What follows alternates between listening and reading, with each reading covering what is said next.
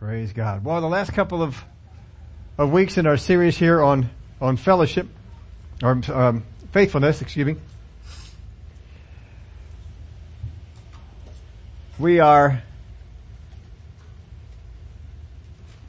taking a little time looking at the light that we receive from God.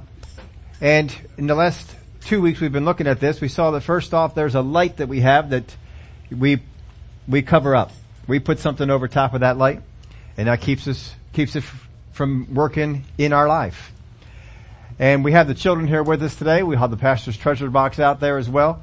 So we encourage you to fill out the outlines, and we have some things for you. But I brought a couple of things along to help us with light. And one of the things that we have is that we can take the light that God has. And God says when we have lit a light, of course in the Old Testament, lighting a lamp meant taking an oil lamp, having some oil in it. You have to make sure that there is oil in it, and then you would light it, and that light would continue to shine for as long as you need it. And now we have, fancy gadgets. This is a fancy gadget I have at the house. How many of you have a flashlight like this? All right, one person. Two people. All right. Not too many people have a flashlight like this. I like this particular type of flashlight because when you are in a group setting, you can plop this thing down and it lights up the entire area. And you can set it up to higher and lower. And this one right here, you can have this be a night light. We've sometimes done it in a power outage. We've taken this and we put it in the bathroom so that people can get into the bathroom and be able to see. And it'll stay lit all night long. But you can make it be any kind of light. Nice that you what, and it would just shine out there. Now this particular one is really fancy because if you turn it upside down and you stick it up in something that is metal, it will stay there, and it'll give light into the whole room. You can also have it stick this way and so forth. Or if you don't have anything that's magnetic, you can flip that up and you can put it on a hook, and so you'll have light all over. So it's a nice little thing. But I have this to demonstrate one of the types of light that we have. See, that just sticks right on. One of the types we have. There are three different types of light that God can bring into your life. And we're going to take a look at those three different types of light that will come in. But last time we saw that one of the things that the Word of God talks about is He says, don't cover up your light. He doesn't say don't extinguish it. He says don't cover it up. But what happens is sometimes we in our own life take the light that we have been given by God and we cover it. Now the light is still lit, but is it doing anybody any good? It's not helping anyone at all because it's covered. And so in the last couple of weeks we looked at some of the reasons why we might do that.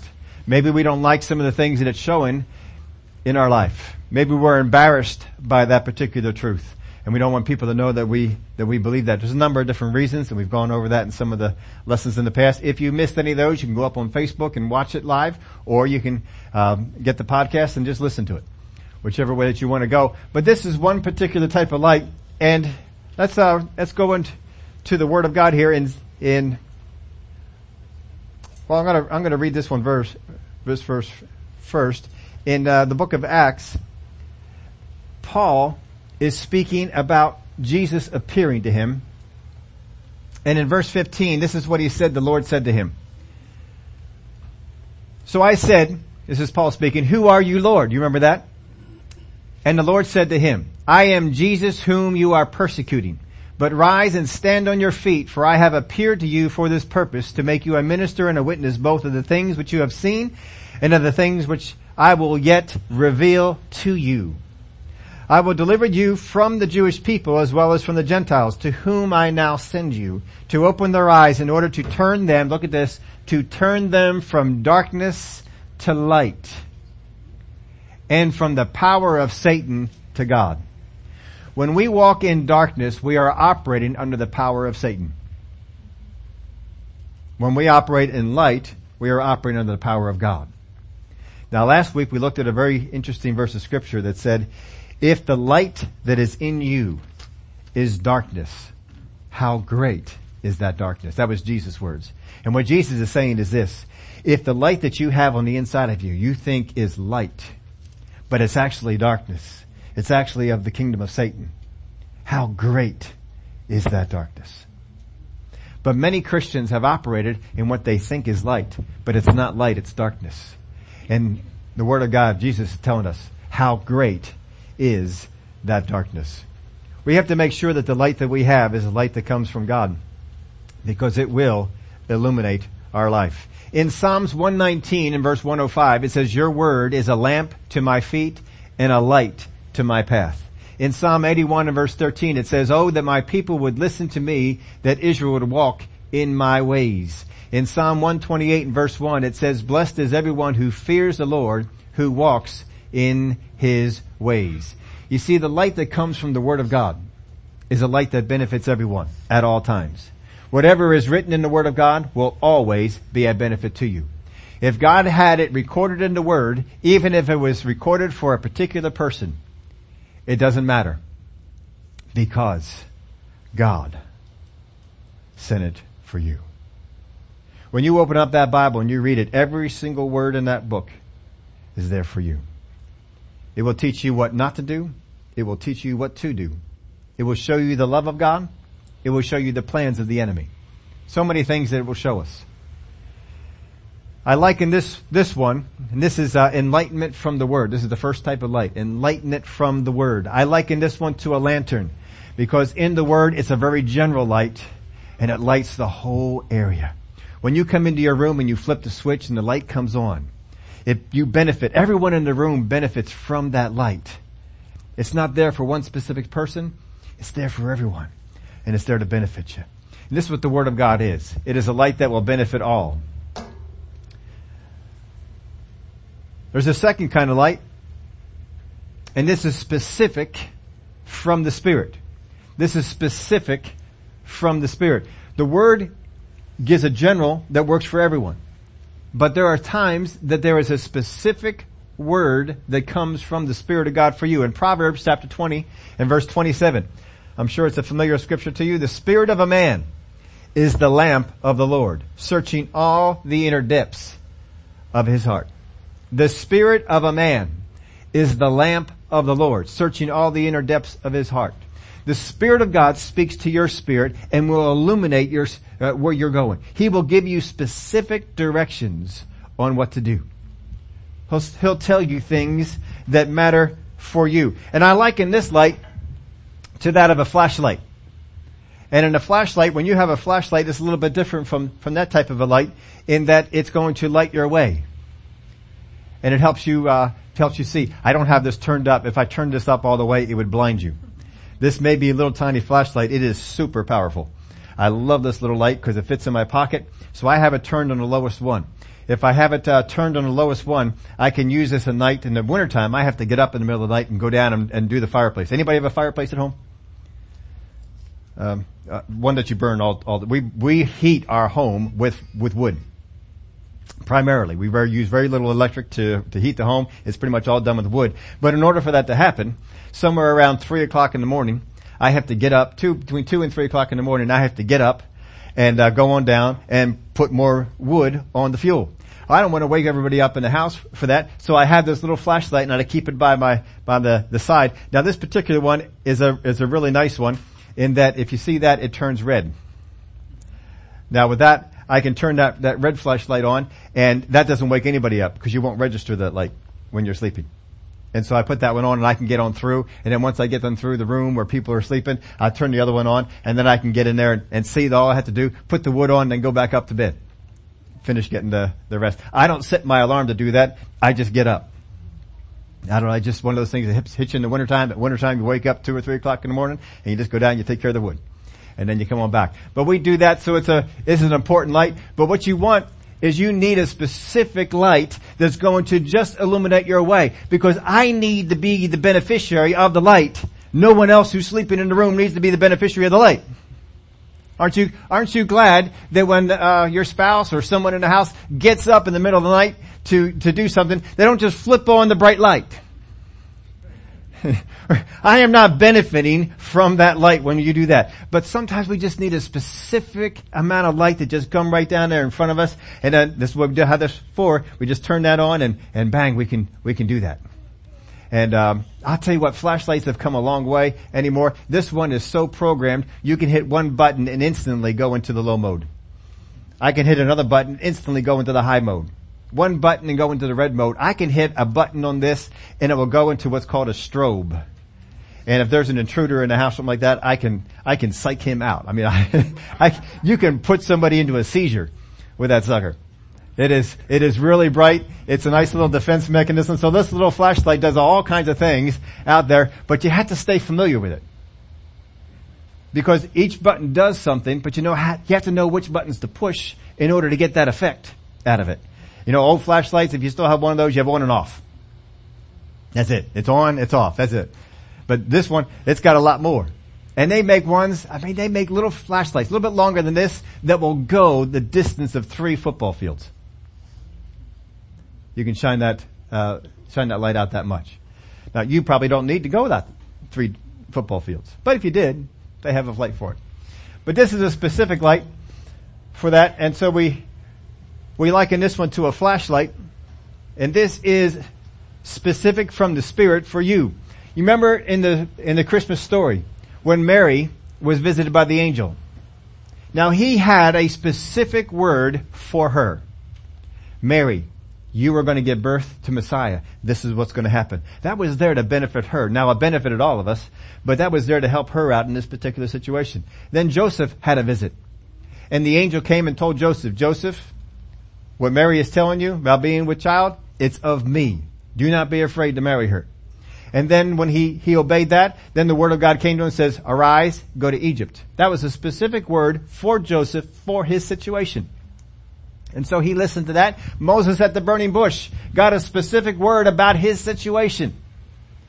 And he followed it. And that helped him. You see, that's light that will help them out. Specific light. I don't want to blind you also. I turned our little light over here off. But here's the third one. This one might not be as obvious to you, but this is something that can help you as well. And this is general word to the church or to a group. A general word to the church. In Revelations chapter 2, now Revelations chapter 2 and chapter 3 are filled with this. I'm just going to read one. To the angel of the church of Ephesus. This is a message to a particular church in the New Testament era. He said, write these things. These things says he who holds the 7 stars in his right hand, who walks in the midst of the 7 golden lampstands. I know your works, your labor, your patience, and that you cannot bear those who are evil. And you have tested those who say they are apostles and are not, and have found them liars, and you have persevered. And have patience, and have labored for my name's sake, and have not become weary. Nevertheless, I have this against you, that you have left your first love. Remember, therefore, from where you have fallen, repent and do the first works, or else I will come to you quickly and remove your lampstand from its place, unless you repent. But this you have, that you hate the deeds of the Nicolaitans, which I also hate. And he who has an ear, let him hear what the Spirit says to the churches. To him who overcomes, I will give to eat from the tree of life, which is in the midst of the paradise of God. Now he does that for 6 other churches. And he gives them words for their specific situation. One word that came to one of the churches says, some of you are going to die.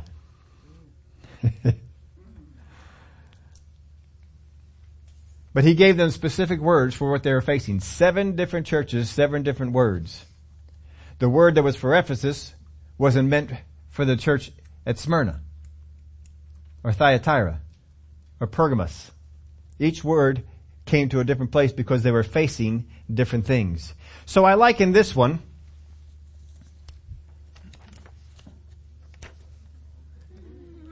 to a sun. Now the reason I liken this to a sun is because the sun shines down on everybody. But you don't control the sun. The sun comes up on its own, and the sun sets on its own. A flashlight, I turn on. A lamp, I light. But I don't like the sun. The sun comes up, and the sun goes down.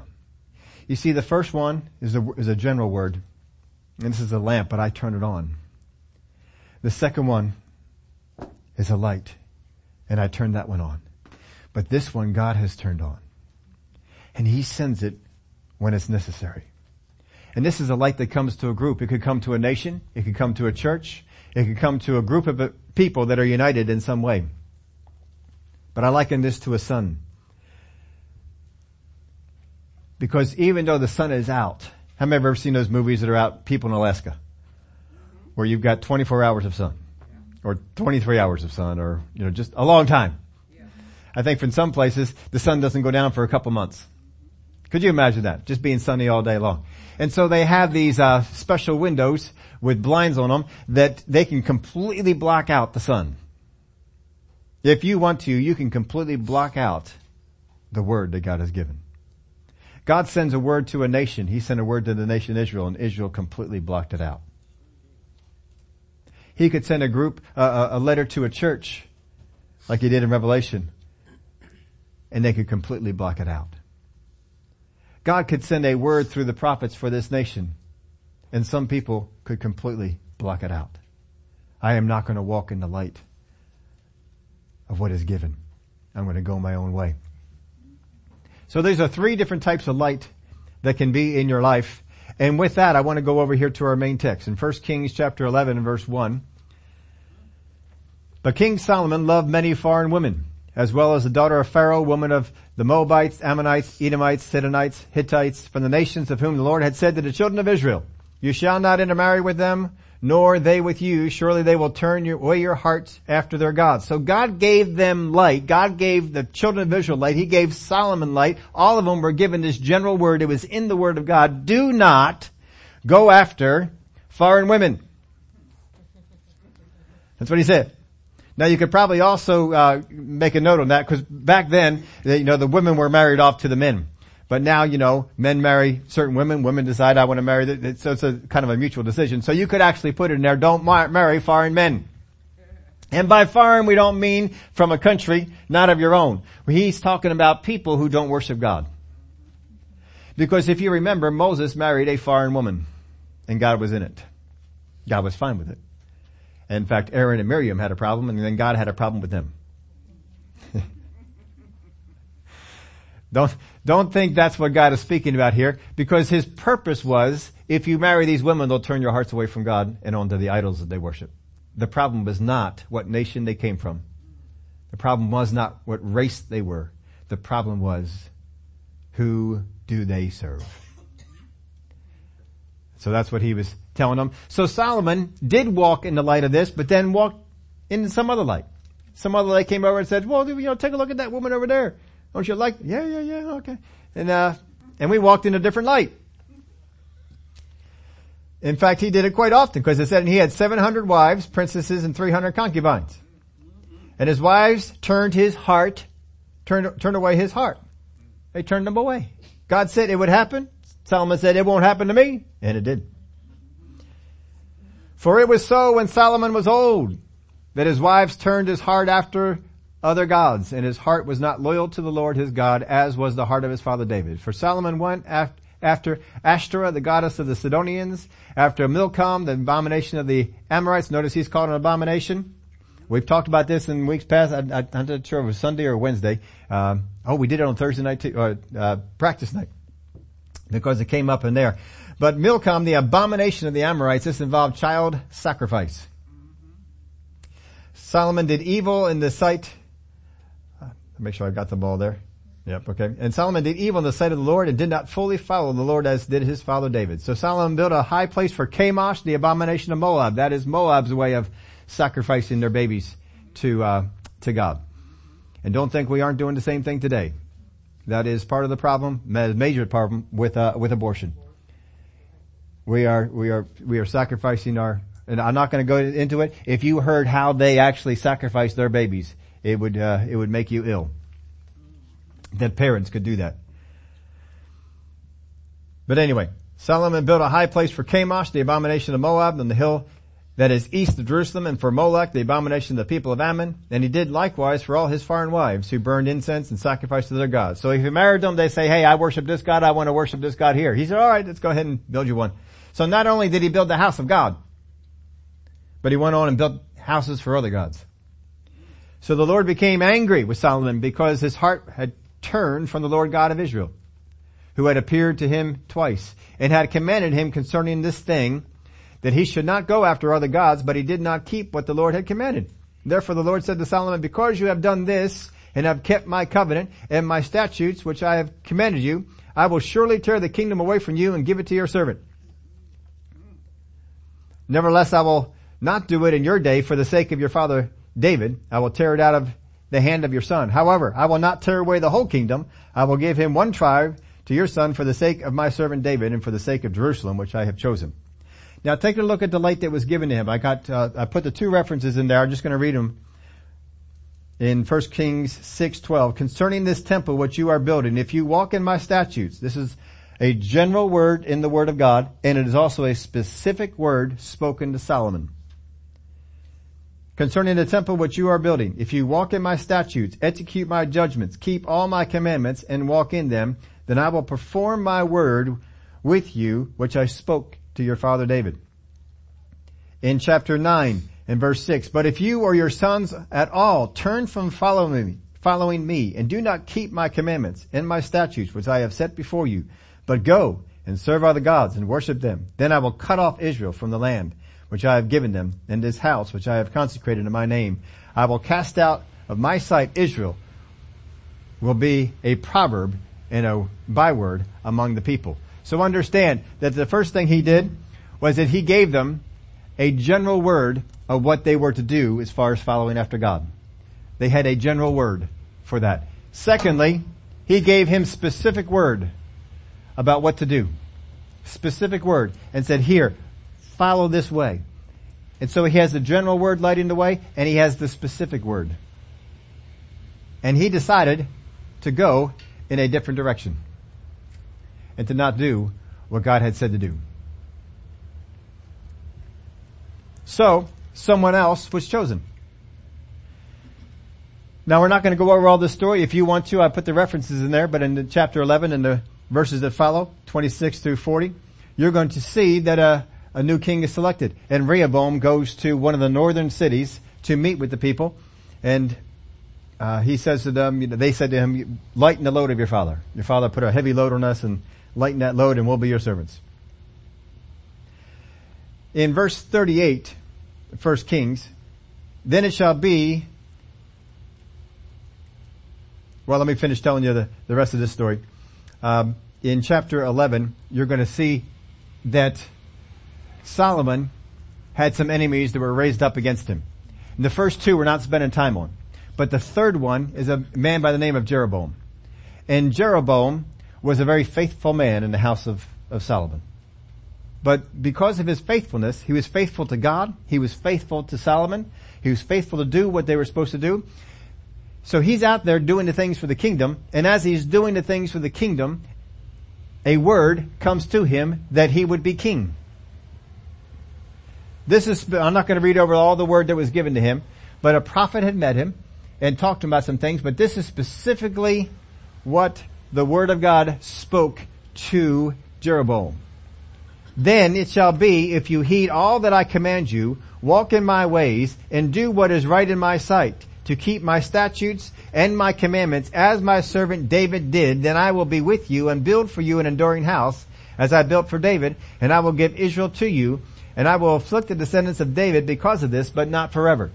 So Jeroboam gets a specific word. I am going to make you king, and you're going to have 10 tribes out of the 12. 10 tribes are going to be given to you. And then he says specifically to him, the same thing that he had said to David, the same thing that he spoke generally to the entire nation, but he spoke it specifically to him. He took a general light and made it specific for Jeroboam, and he says this to him, then it shall be. Now look at that. God is saying, it shall be. Say that with me. It shall be. This is God saying it. God is saying it shall be. If God says it shall be, it shall be. This is what's going to happen. So God says, it shall be if you heed all that I command you. Walk in my ways and do what is right in my sight to keep my statutes and my commandments as my servant David did. Then I will be with you and build for you an enduring house. as I built for David, and I will give Israel to you. And I will afflict the descendants of David because of this, but not forever. I will give Israel to you. I will make of you an enduring house. These are promises that God made if you will serve me, if you will do my commands, if you will walk in my ways. This is what he told them. That was a word from God. Now in chapter 12, Rehoboam is going to come on the scene. He's going to do some stupid things. He had some wise counsel given to him. He says, do this. And he said, no, I'm not going to do that. And he went and got the kids he grew up with. And he said, what do you guys say I should do? I think you ought to do this. And he liked that better, so he went that way. If you want the rest of the story, go read it. Don't read it now. Read it at home. In verse 20 of chapter 12, now it came to pass when all Israel heard that Jeroboam had come back, they sent for him and called him to the congregation and made him king over all Israel. There was none who followed the house of David, but the tribe of Judah only. Now, did God's word say that you would become king? Did God's word say you become king of ten of the tribes? That they hadn't split up yet. But he said, you will become king of 10 tribes. There was none who followed the house of David, but the tribe of Judah only. Now, buried in that is Benjamin. There's a lot of reasons why Benjamin is not mentioned. We're not going to get into those, but don't think it's just omitted. There are reasons why Benjamin was not mentioned. And when Rehoboam came to Jerusalem, he assembled all the house of Judah with the tribe of Benjamin, 180,000 chosen men who were warriors to fight against the house of Israel, that he might restore the kingdom to Rehoboam, the son of Solomon. But the word of God came to Shemaiah, the man of God, saying, speak to Rehoboam, the son of Solomon, king of Judah, to all the house of Judah and Benjamin, to the rest of the people, saying, thus says the Lord, you shall not go up nor fight against your brethren, the children of Israel. Let every man return to his house, for this thing is from me. Therefore they obeyed the word of the Lord and turned back according to the word of the Lord. Now what kind of light was that? Was it this kind of light? Was it this kind of light? Or was it the sun? It was this kind of light. See, it was individual. We're speaking a word for you. It's for a group, but it's for a specific situation. And so it's shining light on their path. And it's helping them out with that. Specifically, it is going to Rehoboam. Because all Israel could follow it or not follow it. It all matters whether Rehoboam would. So the word comes to Rehoboam. So even though it's kind of like the sun in that it came upon, was meant for a nation, the word specifically goes to Rehoboam because it's his decision whether we go to war or not. So God gave it to him, and he obeyed. And he did what was told. Verse 25.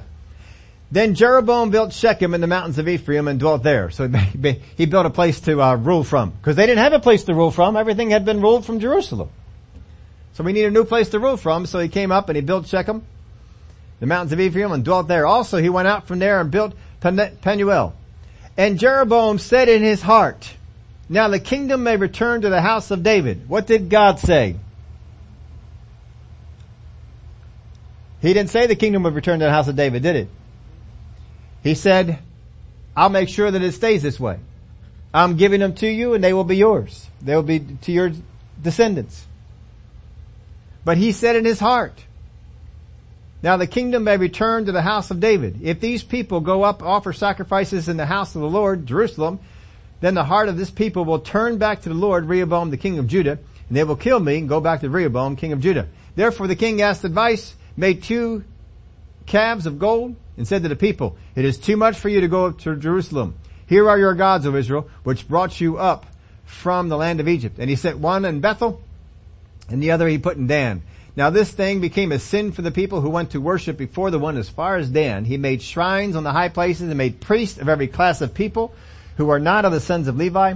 Jeroboam ordained a feast on the 15th day of the 8th month, like the feast that was in Judah, and offered sacrifices on the altar. So he did at Bethel, sacrificing to the calves that he had made. And at Bethel he installed the priests of the high places which he had made. And so he made offerings on the altar which he had made at Bethel on the 15th day of the 8th month, in the month which he had devised in his own heart. And he ordained a feast from the children of Israel and offered sacrifices on the altar and burned incense. So here's what happened.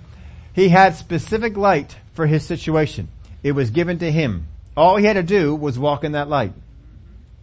But then another light came in.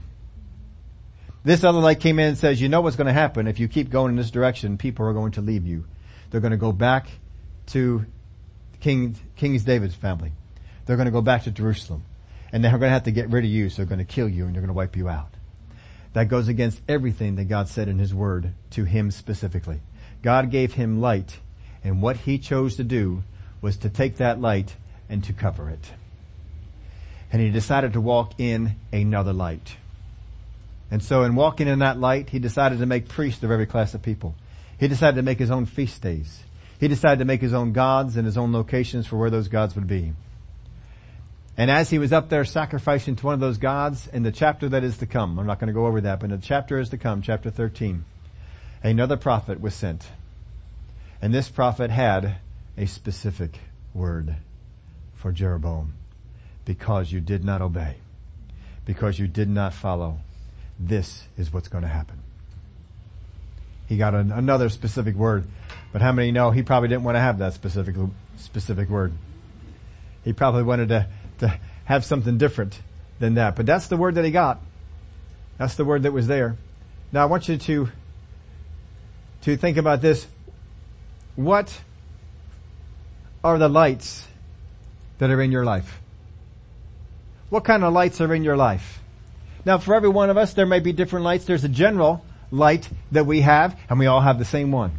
We all know what God's ways are because they're in His Word. And as long as we study His Word, then we're going to find out what those things are. But we have to continue to study the Word of God. This first type of light, this general light, in order for it to operate in your life, these first two, I'll put that in your outline that way, these first two need maintenance. They need maintenance. Now, by maintenance, if you had an oil lamp, you would have to come and you had to purchase oil, and then you would have to go out there and you'd have to put oil in the lamp. Because if you ran out of oil, how many remember there's a parable about that? Some virgins ran out of oil. They didn't do their proper maintenance. Now this particular flashlight is kind of unique in its maintenance. And it's got a little spot right over here we undo. And guess what we find inside? Now, this is not the battery you go over to the CVS and buy. In fact, if you go over to CVS and try and get this particular battery, you will not get it. I am extremely familiar with this battery. Anyone who knows these type of flashlights, the modern ones they have out, this is the most common battery you will find in them. But you cannot just get it anywhere. But these batteries last a long time. And you put them in a charger, and they charge right up. And you can keep charging it for as long as you want. But this particular one is kind of unique in that they make this one pretty tough not to maintain. Because if you do not have a charger for the battery, and it takes a particular type of a charger for that battery, it's got a little spot here on the top. All you do is flip that open and put your phone charger right into it, and it will charge it up. And then you can close it up, and you can be good to go. If you are at a place and you run out of battery, how many have one of those battery packs for your phone that will run the phone? You can take that battery pack and plug that into here and run this. But you got to make sure your battery pack is charged. Your battery pack's not charged while you're out. But you see, there's all kinds of ways to do it, but you have to maintain it. Because you see, if the power goes out, it's my job to make sure that our lights work. So every once in a while, I just go through and collect all the batteries, and I put them all into a charger, and I charge them all up and get them so that they're ready. But you see, it takes maintenance. We have to know what to do that. The specific words we get in our life, the flashlight. This also takes maintenance, and this also takes a rechargeable battery. You cannot go down to CVS and just get a battery and throw it in. But if you maintain it, it will continue to work for you. That's something that we need to do. The last one, the one right here, the sun, I don't have to do anything to maintain it. Thank God for that. All we need to do is give it our attention. Now you got to give your attention to the other ones as well, but I got to do some maintenance on it. If I'm going to maintain the general word, the word of God in my life, I have to continue to hear the Word. I have to continue to meditate on the Word. I have to continue to go over it and over it and over and over. This is one of the reasons why here in this church, every day we're reading a chapter. We read a chapter. It's in your bulletin. Every week it's in your bulletin. And you can read over what our chapter is. We go over that. You probably are reading other places beside that. But if you just do nothing else, you're going to be reading one chapter a day and meditating on that and getting that into your spirit. You should be going over things that you hear. You should be hearing sermons from men and women of God. And that should be going over in your mind. That's your maintenance. You got to keep that part of it going. Beside that, the specific words that God has given you in your life. Maybe someone has come and they have spoken something over you. Or maybe as you're reading the Word of God, God made something come alive to you for your particular situation. This speaks to me. This is what I needed for where I'm facing. But see, I got to maintain that. I got to remember, God spoke this to me. God said this to me. And then beyond that, what has God spoken to the body of Christ? And give my attention to it. But are you maintaining the lights that you have been given? Are you maintaining them? You see, a lot of Christians, we don't maintain it.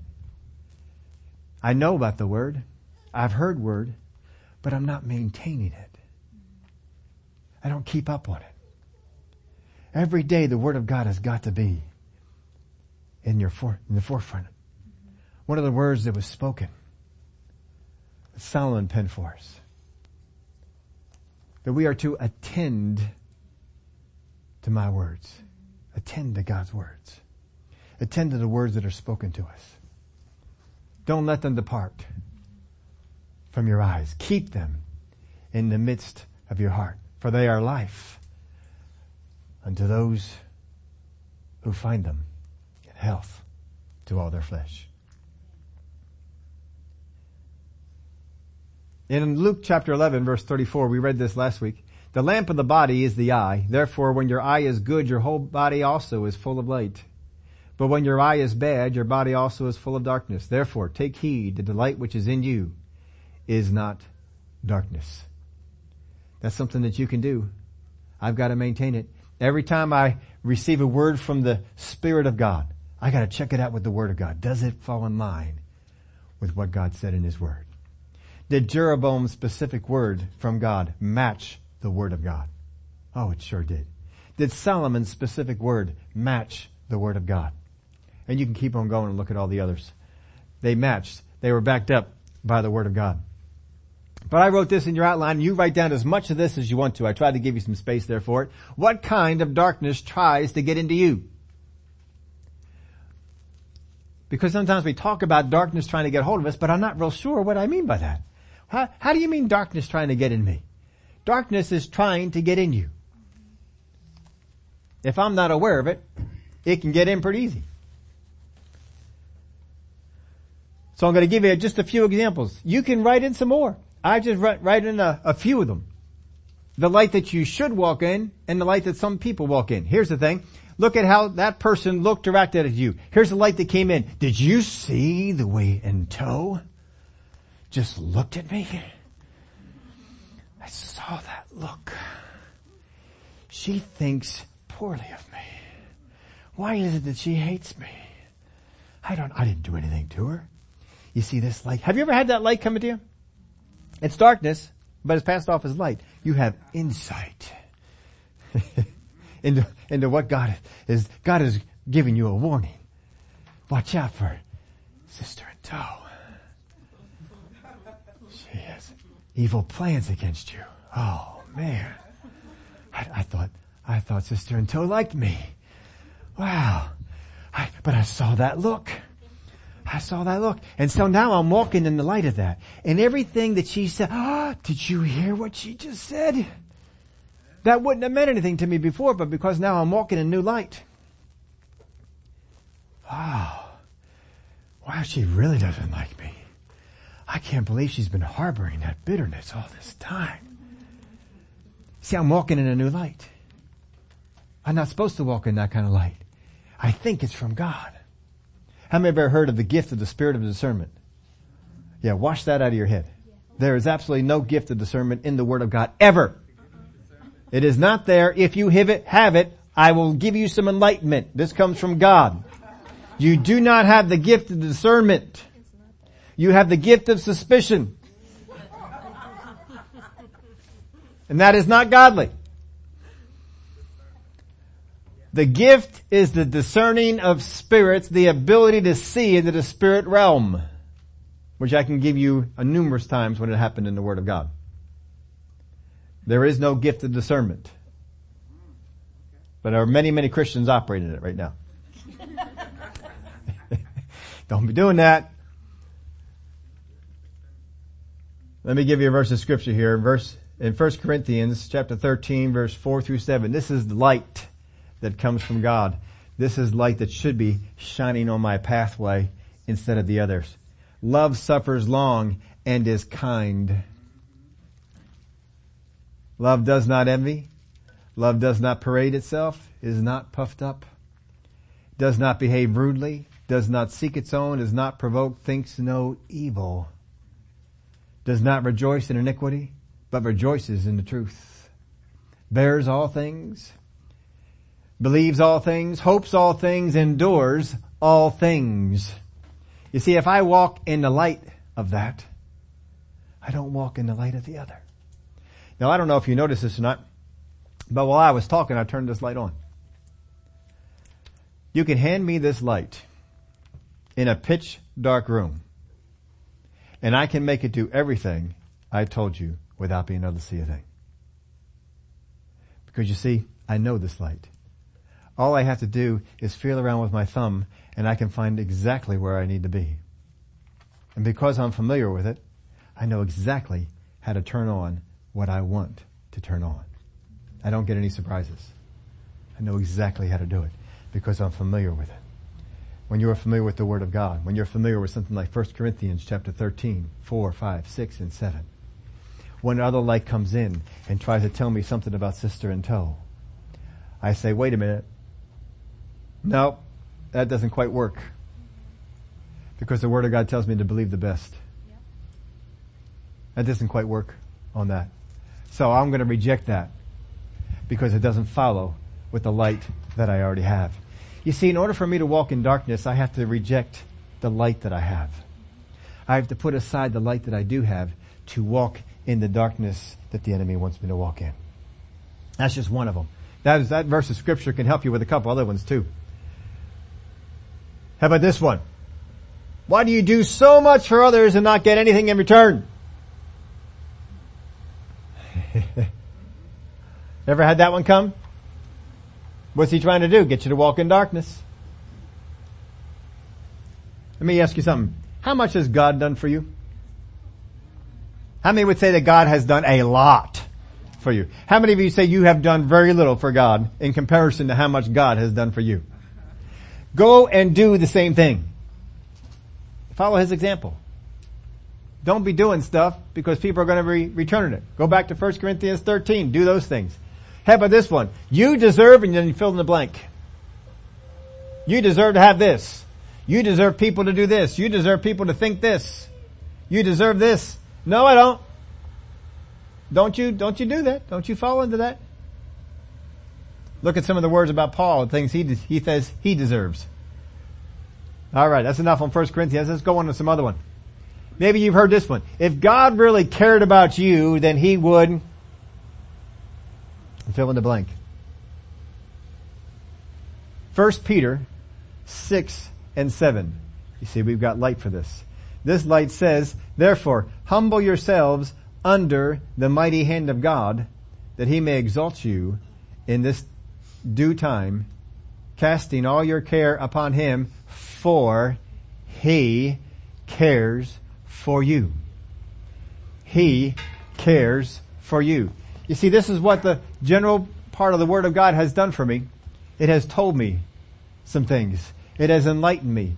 It has given me a general word about this. And when the enemy wants to come in and try and get me to specifically doubt that God cares for me, because something has happened in my life, because people have said things, because whatever has gone on, It causes me to think, and the devil comes and said, God doesn't care for us. And you can remember the example in the Word of God that when they were on the boat and the storm came up and the storm was going down or bringing the boat down, they were sinking. And they go down into the boat where Jesus is at and they wake Jesus and says, Jesus, I thank you that you care so much for us. Can you come up and help? They didn't say that? What did they say? Do you not care for us? You see how easy the enemy can get in that God does not care. These were 12 men who saw the miracles of Jesus, heard the teaching of Jesus, testified that he was the Son of God, walked in that light, and one storm came in, and guess what? Shut down the light in their life, covered it up, took them away from the light. Casting all your care upon him, for he cares for you. When the enemy wants to come in with something that gives you light that says, does God really care for you?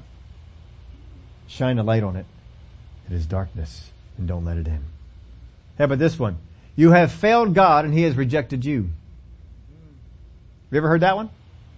Maybe something that we did in our past and we didn't think real good about, and the enemy likes to bring that up. Don't you remember? You did this.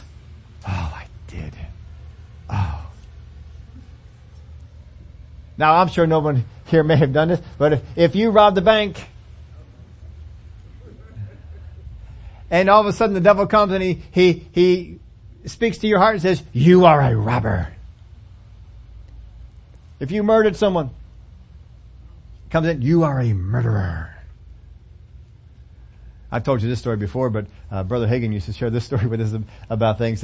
He had a minister come to him, and this minister had been divorced in his life, and he said, well, you know, I'm not really qualified for ministry anymore because I'm divorced, and most of the churches that I would go to, they would, you know, shut me out. And so he simply said this. Oh, so that's an easy thing to fix. He said, do this, go home and shoot your wife. Go home, shoot your wife. You'll go to prison, and when you come out, you can go around to churches and give your testimony.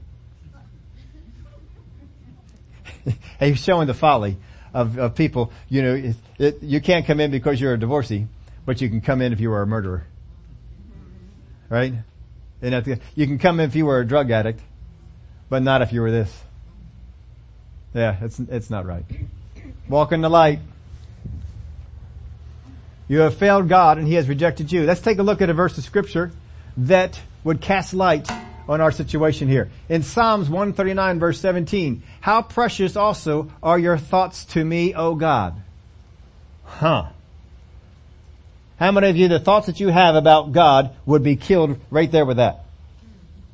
How precious also are your thoughts to me, O God. How great is the sum of them?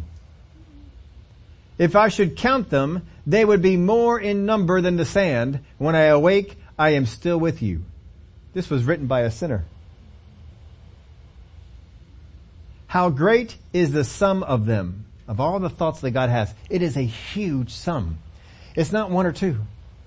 God's thoughts of you individually are so many and so great. Great is the sum of them. If I should count them, they would be more in number than the sand. You go out to the beach sometime this summer. Take a look at the sand and think, that represents the thoughts of God towards me that are good. The sand. When I awake, I am still with you. You see, that's not a God who sees me as a failure, who has rejected me. Walk in the light of his word, not in the light of what someone else has to say. Jeremiah 29, we're going to get there in just a minute. Here's the question. Here's the false light. There is nothing in the future good for you. How many have ever thought that? Man, my future is bleak. There's nothing out there. And when you're walking in the light of that, it can be real tough. But here's what he says in Jeremiah 29 verse 11. For I know the thoughts that I think toward you, says the Lord. Thoughts of peace and not evil, to give you a future and a hope. A future and a hope. This is the God that you serve. We only hit a few. But is there darkness that has worked its way into you? Have you thought God has been behind something evil in your life? Something dark, something sinister? Have you thought that God thinks about you less than because of something that you did, something that you haven't done, something that you pursued, something that you didn't pursue? Do you think that God is saying you should be in a different place right now than where you are? And therefore, I have no time for you? If you walk in the light of that, then the light in you is darkness. And the word of God from Jesus' mouth is, how great is that darkness?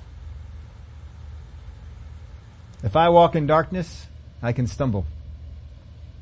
I can fall. I cannot see things that I need to see. We can have problems. We can have situations. But when we have light, I'll tell you what, light is good. Now, have you ever been at a restaurant and something fall under the table? It's nice when you have grandchildren who will go under and get them. It surely is. Grab them, grandchildren. You can go down there and get that, and they're excited. They're thrilled with it. But each one of them, because they know I always have a flashlight. Not a phone. I know you all have a flashlight, but I have a flashlight. And they say, Pop-Up, can I use your flashlight? Because if you were going to search for something, if you're going to find something, it's a whole lot easier with a flashlight. And so we give them that flashlight and they go on down and they look and they find it. If you are searching for something in your life, if you need something in your life, if you need something to change, if you need direction, whatever it is that you need, don't go at it without the light. Get the light from God. You see, God has sent lights for you. He has sent you a general light in His Word. He has sent you specific lights that come from people that God gives a word to and they speak to you. Or God speaks in His Spirit to your spirit. Or God reveals in His Word to you for your situation. And then beyond that, He has given some general words to groups, a nation, a church, a group of people. When you operate in the light of what He has given, it changes your life. Do you remember a verse of Scripture? Obey His prophets, ye shall prosper. You see, the word that was given to the prophet in the Old Testament for the nation was for a purpose. It was to guide them out of the darkness and into the light. There are times in the Word of God that God says, when they faced an enemy, this is how you fight the enemy. When they went to Jericho, this is how you fight Jericho. When they faced other ones, Moab. When they, this is how you're going to fight them. And He gave sometimes specific instructions. I want you to put the praisers first. I want you to dig pits in the ground. I want you all the kinds of different things He would say to them. And it didn't seem to make any sense. But when they did it and they obeyed, it became, oh, that's why God said to do that. That's what was up. There are lights that are in your life right now. Some of us have covered them up. Don't cover them up. If God has given you a light in your job, don't let other people discourage you from that. If God has given you light of healing in your body, how many of you have been in a meeting and God has healed you? Hands were laid on you and you were healed. And you came out testifying, I am healed. And then in the weeks to come, something resurfaced in your body. And as soon as you felt that, what did you hear? Ah, it's coming back. Now I have a choice. I operate under the light that I have been given by God, or I operate under this new light. Some people choose to operate under the new light. And they go back to the doctor. I need to get this checked out. I need to do... And they have all these different things. Don't change your light. Because there is God's light and there is Satan's light. And God calls Satan's light darkness. You are going to be under one light or the other. Don't let the enemy talk you out of God's light. Don't let fears, worries, and anxieties talk you out of God's light. When God says, I love you, I care for you, go this way, do this, here is this, do this, and I have peace from God. That's the direction that God says. That's the direction I'm supposed to go in. That's what I'm supposed to get done. Don't go changing it. Stay with it. Let me give you another example. The reason this church is here is because 40 years ago I got light. 40 years ago I received light. 41 specifically. I received light. I walked in the light of that. 50 years before that, I got light and got saved. I don't operate outside of that light. I stay with that light. Just because the word is old doesn't mean it expired. If God gave you a word to help you grow, to help you develop, to help you in ministry, to help you in life, the word doesn't expire. Do what God said. Hold to the things that God says. And when new light comes, take your light and shine it on it. Because if you have darkness, if you have shadows, put the light on it and the shadows go. And all that's left is light. God has given you powerful tools. Be faithful with what he has given you. If Solomon had been faithful with what God spoke to him when he took over being king, if what God had spoken to him when he finished building the temple, he wouldn't have had those other problems in life. If David would have been faithful to the things God had said, he wouldn't have had some of the problems he had in life. Go back to the beginning. If Adam and Eve had been faithful with the one word they had from God, do not eat the tree. Do not eat of the tree. One word, one thing to be faithful with. If they had done so.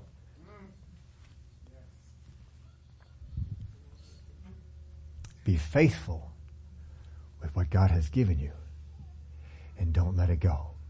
Don't always be looking for a new word, a new light, because whatever God has given you will work. I have so many ministers in my life who talk about light that God gave them early on in ministry, and they are still operating under that light.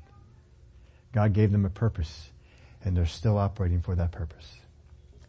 No matter what happened in their life, no matter what circumstances came up, they still operated in that purpose. Those are the examples to follow. Would y'all stand up with me? Father, I thank you for the light that you have given us. You have poured light in all around. There is some light that shines around us like the sun. There is some light that is a lamp and lights our path, like your word. And there is some that comes from your Spirit that is specific for our life to help us in what we face. I thank you for these lights. I thank you that we can walk in these lights. And I thank you that these lights will grow and become more powerful. And they will expose all the works of darkness. With every head bowed, if you're here, and you say, I have been walking in a light other than the Word of God.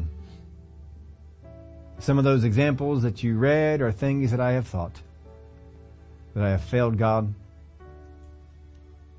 that He doesn't have plans for me, my future isn't bright, any of those things. You've walked out of the light of the Word of God, and you walked into the light of darkness. But thank God you can turn from that. You can go back into the right way. With every head bowed, no one looking around. If you're here today and you say, I did walk out from the light that I have, I don't mean that you became backslidden. I don't mean that you turned away from God. I mean, another light came in and you believed it was from God and you began to follow after it and it began to change some of the ways that you were thinking. If that describes you here today, raise your hand. I'm going to pray for you. I'm just going to pray for you where you're at. Father God, you see the hands that were up here. I pray for each one of these persons raise their hand, that darkness had gotten into their life. But light chases away darkness instantly. And I thank you for your light, that your light is powerful and nothing the enemy has in the way of darkness can cover up your light. Only we can. And I thank you, Father, for the light of your word. This day and this week, I pray for these people that raised their hand, that more light would come into their life as they seek after you. They would remember the lights that you have already shed in their life. And they will maintain them. And they will let them give their glow into their life. They will be a lamp to their feet, a light to their path, that their way will be illuminated. Dangers and obstacles will vanish. I thank you for it, Father. In the name of Jesus we pray. Amen. Sister Marguerite. Well, good morning, everyone. Just a few minutes here, just to give you some praise reports that we have. I just want to say, it's so good to see each and every one of you here. Some that may be visiting for the first time. We hope you'll come again. And, we also want to say, give a shout out to those that are watching by way of Facebook. We thank God for each and every one of you.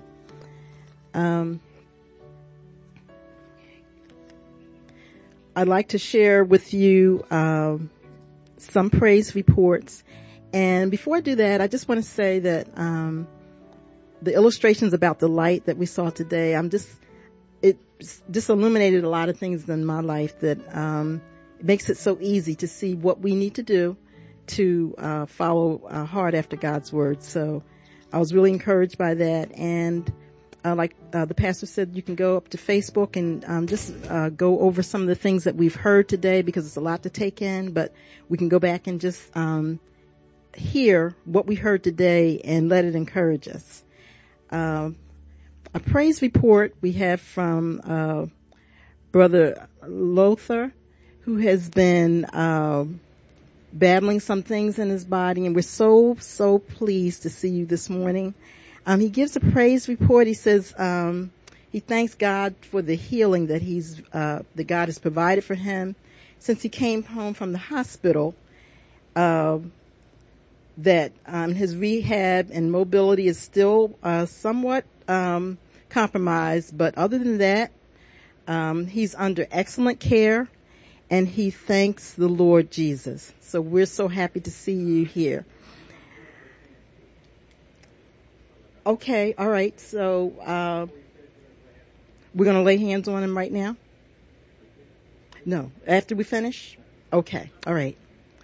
And Brother Victor is saying that he mentions a message that we heard on Sunrise Sunday about stuck to be unstuck. And he tells there was a story told about a turtle that was stuck in his neighborhood, and how he was able to be rescued by someone.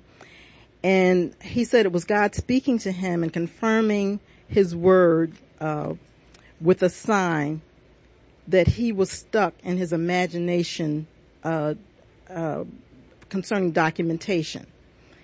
He was given until June 15th to provide certain requirements for his job, employee's number. And God gave him what he needed in 2 weeks to the deadline, with a miraculous job in his department at Drexel University, and he just praises God for that. Also, Brother Victor was saying that he was studying in John 10 about the Good Shepherd and the hireling. And as he looked back through his life, and he found that God has indeed been a good shepherd to him. And it turned the truth and the light that has been revealed through our pastor has made his faith to enjoy tremendous victories every day. So he's just saying, and he's saying to Pastor Steve, thank you for giving to the Lord. And I think we all can share in that, because we're just getting so much light that we can delve into and can help us in our everyday life.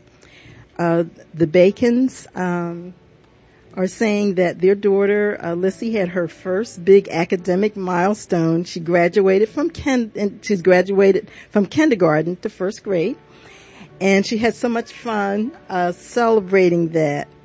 And her parents are saying that they're so blessed to have a church family that affirms our kids, and that is a blessing, because we do love our children, and we thank God for them. We have an announcement about an art night that we're having, and I believe that's on next week. Well, it's actually Friday, June 28th. We're going to have a family art night, and it's a lot of fun that we can all share in and enjoy.